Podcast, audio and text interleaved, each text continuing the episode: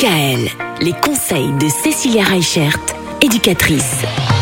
Puisque nous sommes au mois de juin, c'est le mois de l'orientation pour euh, les lycéens. Euh, Qu'est-ce qu'on va faire après le lycée? Ça, c'est une bonne question. C'est une question à se poser là maintenant, tout de suite. Alors, moi, je ne suis pas spécialiste hein, des orientations pour les lycéens. Et c'est pour ça que je fais appel à, à Christine Schmidt qui va nous proposer des conseils euh, plus précis, plus pointilleux par rapport à cette orientation.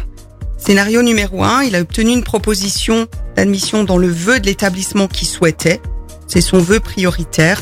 Il va confirmer son admission dans le délai imparti et donc il va refuser les autres propositions. Pour lui, Parcoursup, c'est terminé.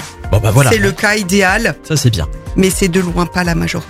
Scénario numéro 2, il a une ou plusieurs propositions de vœux pour lesquelles il est admis, mais c'était pas forcément ce qu'il voulait, hein, puisqu'ils ont jusqu'à 10 vœux et 20 sous-vœux. Et donc en fait, ce qui se passe, c'est que si son vœu prioritaire est dans sa liste d'attente, je conseille de confirmer déjà un vœu pour lequel il a eu une admission, mais surtout, il met en attente toujours le vœu qu'il souhaitait absolument. Grâce à Parcoursup, le jeune peut voir à quel niveau il se situe sur la liste d'attente en fonction du nombre de demandes et chaque jour, en fonction des autres réponses des, des autres jeunes, eh bien, il va avancer sur la liste d'attente ou au contraire stagner. Tout dépend.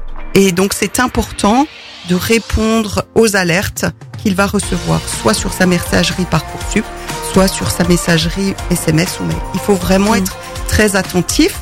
J'ai l'impression que c'est il y a quand même un peu un, un pari. Hein. C'est un peu comme du boursicotage, c'est-à-dire qu'on met en attente quelque chose en disant euh, euh, j'espère que mon premier choix va, va finalement se libérer, mais on, on peut jamais être sûr.